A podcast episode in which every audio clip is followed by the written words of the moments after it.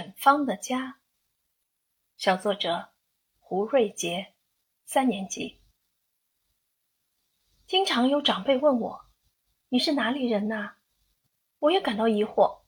我问妈妈：“妈妈，你是湖北人，爸爸是陕西人，现在我们又住在杭州，你说我是哪里人啊？”妈妈笑了笑说：“哼，不管是杭州、陕西还是湖北，无论是远还是近，都是我们的家。”我想了想，说：“哦，我明白了，陕西和湖北是我们远方的家。”妈妈摸了摸我的头，欣慰的笑了。每到过年过节，外婆和奶奶都会给我们寄来好多家乡特产，我觉得我很幸福，能够尝到不同地方的美食，这应该就是远方家的味道吧？那么甜蜜，那么熟悉。每次我回到外婆和奶奶家。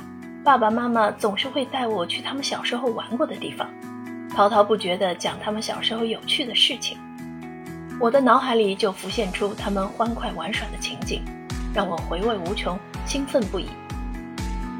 记得有一次过年回家，爸爸带我参观他小时候住过的旧屋子，这座屋子在一个山坡脚下，很久都没人住了。爸爸打开门，我们走了进去。屋子里摆放着一些积满灰尘的旧家具，还有爸爸小时候玩过的玩具和睡过的炕。我仔细地看了看四周的墙面，已经出现了不少裂痕，轻轻一碰，墙壁上的白灰皮就掉了下来。看，这是我小时候得到的三好学生奖状。爸爸说。我抬头一看，他的奖状整整齐齐地贴在墙上。哇，爸爸你好棒啊！我兴奋地说。接着，爸爸又给我讲了许许多多他和姑姑小时候在这里嬉戏打闹的故事。啊，多么美好的回忆啊！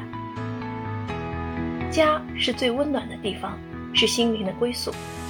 远方的家是我们一家人最思念的地方。我想，等我长大后，我会经常回到远方的家，感受这片故土的温暖与回忆。